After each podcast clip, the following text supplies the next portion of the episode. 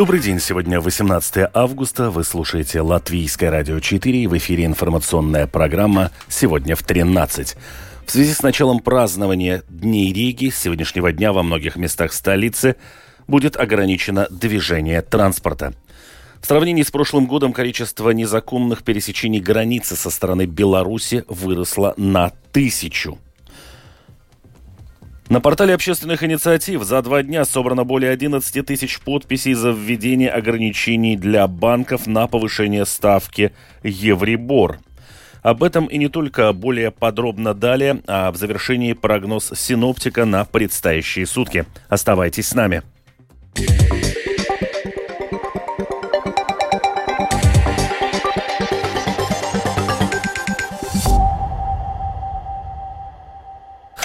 Связи с началом празднования 822-летия Риги с сегодняшнего дня во многих местах столицы в районе проведения мероприятий будет ограничено движение транспорта. С 19 часов сегодняшнего дня до 23.59 субботы движение транспортных средств будет закрыто на участке улицы Варну от улицы Таллинас до улицы Алаукста. До двух часов ночи воскресенья движение транспортных средств будет закрыто на улице Луцов-Салас и на участке улицы Лайву за парковкой торгового центра Касинукай. Также будет перекрыта дорога к небольшой садовой территории напротив торгового центра Касинукай. На выходные в Старой Риге также запланированы масштабные ограничения движений.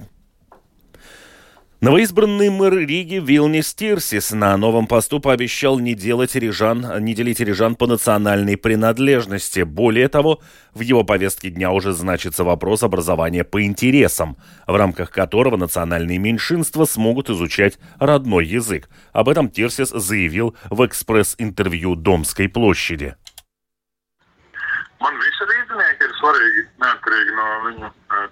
Для меня важны все рижане, независимо от их национальности, веры или других признаков. Поэтому я буду работать так, чтобы у всех рижан были лучшие жилищные условия, лучшая инфраструктура, лучшее образование, ну и лучшая работа, на которой можно больше заработать и реализовать личные цели. В моей повестке дня уже находится вопрос образования нацменьшинств. Уже на следующей неделе буду говорить с Департаментом образования. Будем решать, смотреть. Важно получить и указания со стороны правительства, от Министерства образования. Так что да, этот вопрос на повестке. Будем решать. По сравнению с прошлым годом количество незаконных пересечений границы со стороны Беларуси выросло на тысячу. На данный момент пограничники предотвратили 6 тысяч попыток перейти границу. Патрули усилены сотрудниками госполиции, военными и замессаргами. Кроме этого, со вторника погранохрана привлечет дополнительно имеющихся сотрудников на усиление границы в этом направлении.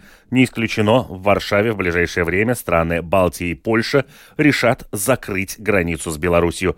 Литва уже закрыла два из шести пунктов пересечения госграницы. Подробнее в сюжете Сергея Кузнецова. Ситуация на границе с Беларусью становится напряженней. Пограничники отмечают рост количества попыток пересечь границу. Заместитель начальника Даугавпилского управления погранохраны, полковник лейтенант Раймонд Кублицкий, отмечает, что на этой неделе были случаи, когда в течение дня границу пытались перейти до 100 человек. За 8 месяцев этого года количество попыток пересечения приближается к 6 тысячам, что уже больше на одну тысячу, чем было в течение всего прошлого года. Нам надо быть готовыми к любым переменам, поэтому вводится усиленный режим патрулирования, чтобы быстро реагировать на все вызовы, которые могут возникнуть на государственной границе. С августа 2021 года на границе с Беларусью действует режим чрезвычайной ситуации, который неоднократно продлевался. С 11 августа Латвия объявила о введении усиленного режима охраны границы в ряде прилегающих к Беларуси властей Лудинского, Красловского и Аукждавского краев, а также в Даугавпилсе. Режим продлится до 10 февраля 2024 года. Это позволит привлечь дополнительные силы. Земессарги, военнослужащие, госполиция, дополнительные силы погранохраны и Государственного колледжа погранохраны. О том, что ситуация в приграничье становится тревожнее, признает и заместитель председателя Аугждавской краевой думы Айвар Рощевский, поэтому просят сообщать жителей приграничных властей о подозрительных лицах. Сообщать, что были замечены посторонние люди на территории или какие-то подозрительные люди. Люди на селе друг друга знают, и они, конечно, реагируют. Жители приграничья, как, например, в поселке Силаны, а также в Красловском крае, признают, что видели тех, кто нелегально пересекал границу. То, что очень много все пересекают рубеж, это не очень хорошо. Частенько проходят мимо. За месяц, может, раза два так вот где-то увидим их. Ну, так, чтобы особого такого, чтобы криминального такого ничего нету. Ну, по крайней мере, они у нас не задерживаются. Но кто-то их сюда пускает, как-то они переходят, ну, значит, да. есть проводники. Десять дней назад, во время визита в приграничье, президент Латвии Эдгар Ренкевич также отметил, что задержанные за помощь в нелегальном пересечении границы отделываются легкими наказаниями. Очень неприятно удивило, что те, кто помогает нарушать закон, получают легкие наказания. И это не проблема закона. По закону предусматривается наказание сроком до 4-5 лет. Это адекватное наказание. Но 30 дней, по-моему, это неадекватное наказание. Обычно получают от 30 дней до 4 месяцев. В связи с ситуацией на границе президент 17 августа созвал Совет по государственной безопасности, на котором отметили, что в условиях гибридной войны действия должны быть жестче. Также обсудили вопрос о закрытии границы с Беларусью, но совместно с Литвой и Польшей. Следующее заседание Совета президент соберет в сентябре, чтобы обсудить обеспечение границы необходимой инфраструктурой. Сергей Кузнецов, Сильвия Смагара, Латгальская студия, Латвийского радио. Солдаты службы национальной обороны сегодня примут воинскую присягу на военной базе в Адаже. В торжественной церемонии примут участие министр обороны Инара Мурниеце, командующий национальными вооруженными силами генерал-лейтенант Леонид Скалнинш и командир мотострелковой бригады сухопутных войск полковник Оскар Скудлис, а также родственники молодежи службы национальной обороны.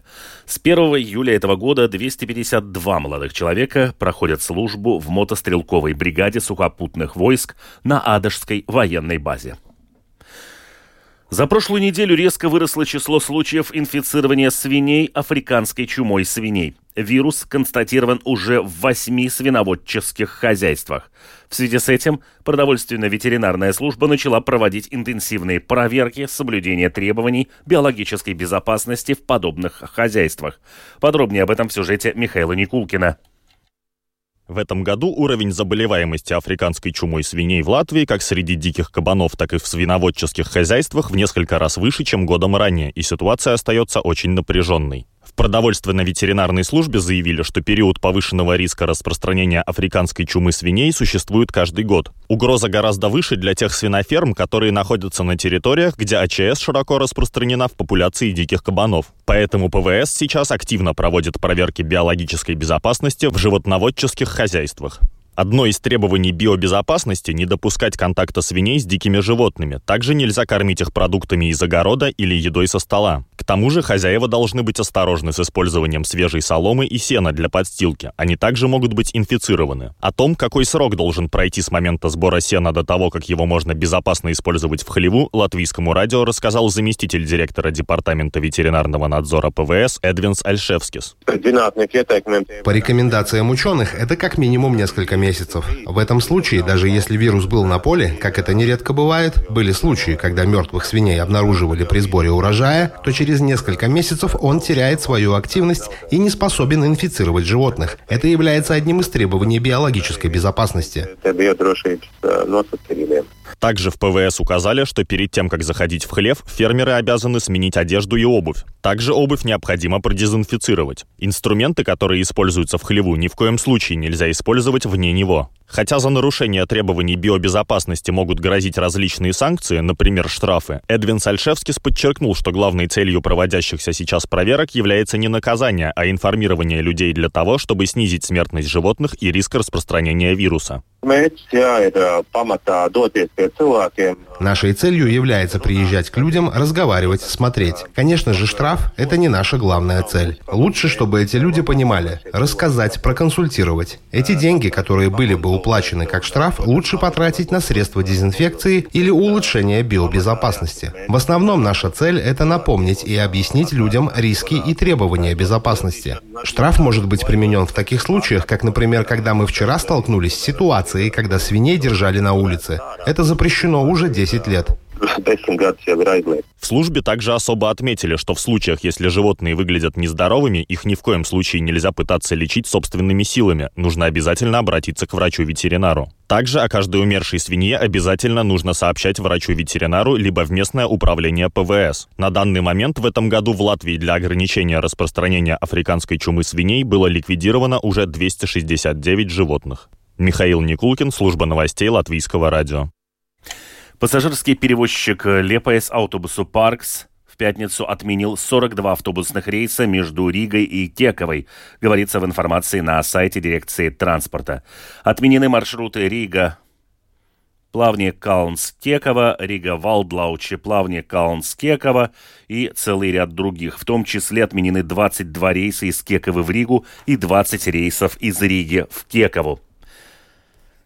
Сегодня в третий раз начнется сбор подписей за закрепление понятия семьи в Конституции. Центральная избирательная комиссия зарегистрировала поданный объединением Латвии Свейру Бедриба для сбора подписей законопроект, который предусматривает включение определения «традиционная семья» в статью 110 Конституции. До 17 августа 2024 года у избирателей будет возможность подписать предложение о поправках в Конституцию. Участвовать в сборе подписей имеют право граждане Латвии с 18 лет. Тем временем на портале общественных инициатив Манабалс ЛВ за два дня собрано более 11 тысяч подписей за введение ограничений для банков на повышение ставки Евребор по имеющимся кредитам. Сбор не менее 10 тысяч подписей гарантирует, что инициативу можно передать в Сейм. Как указал представитель инициативы Эдгар Лещинскис, инфляция и повышение ставки в Рибор тяжело сказывается на многих жителях Латвии, имеющих кредитные обязательства. Поэтому он призывает Сейм вместе с правительством и Банком Латвии найти способ заставить коммерческие банки и другие финансовые учреждения Латвии, участвующие в финансировании населения, пересмотреть и улучшить свою политику и условия процентов и компаний компаний по кредитам, чтобы побудить заемщиков в первую очередь выбирать фиксированные процентные ставки.